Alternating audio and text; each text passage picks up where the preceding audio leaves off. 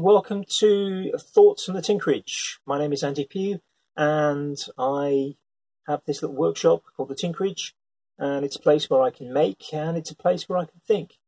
And I'd like to use this podcast to share some of my thoughts with the wider world, the maker community, and, maybe people beyond the maker community. I don't know yet all the details of how it's going to be structured. It's something I've been toying with doing for quite a long time but I have lots of different ideas as to how it might work. I might put this on YouTube, I might just put it out on the normal podcast channels. But what I'm aiming to do is to share my thoughts on making, on life, and anything else that just kind of pops into my head in, in my day to day life and just share with people. It's a bit of a record.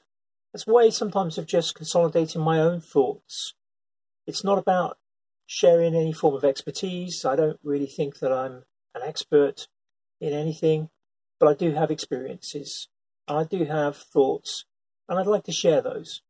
I don't know if I'll be having any guests on board. It might happen, but there are plenty of really good podcasts, particularly in the maker community, with people, multiple hosts, and single hosts having guests on.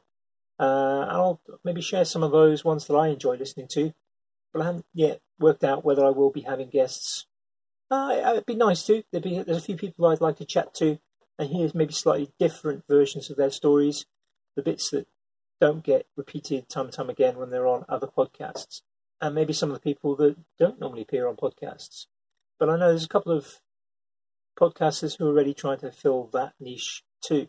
So this is episode zero, and I'm hopefully recording episode one soon. I don't know where it will be put out at the moment. I'll probably put this on Anchor because that seems to be one of the easiest ways to go and do it. Uh, there may or may not be other places where you can find it. When I know, I'll share that with you.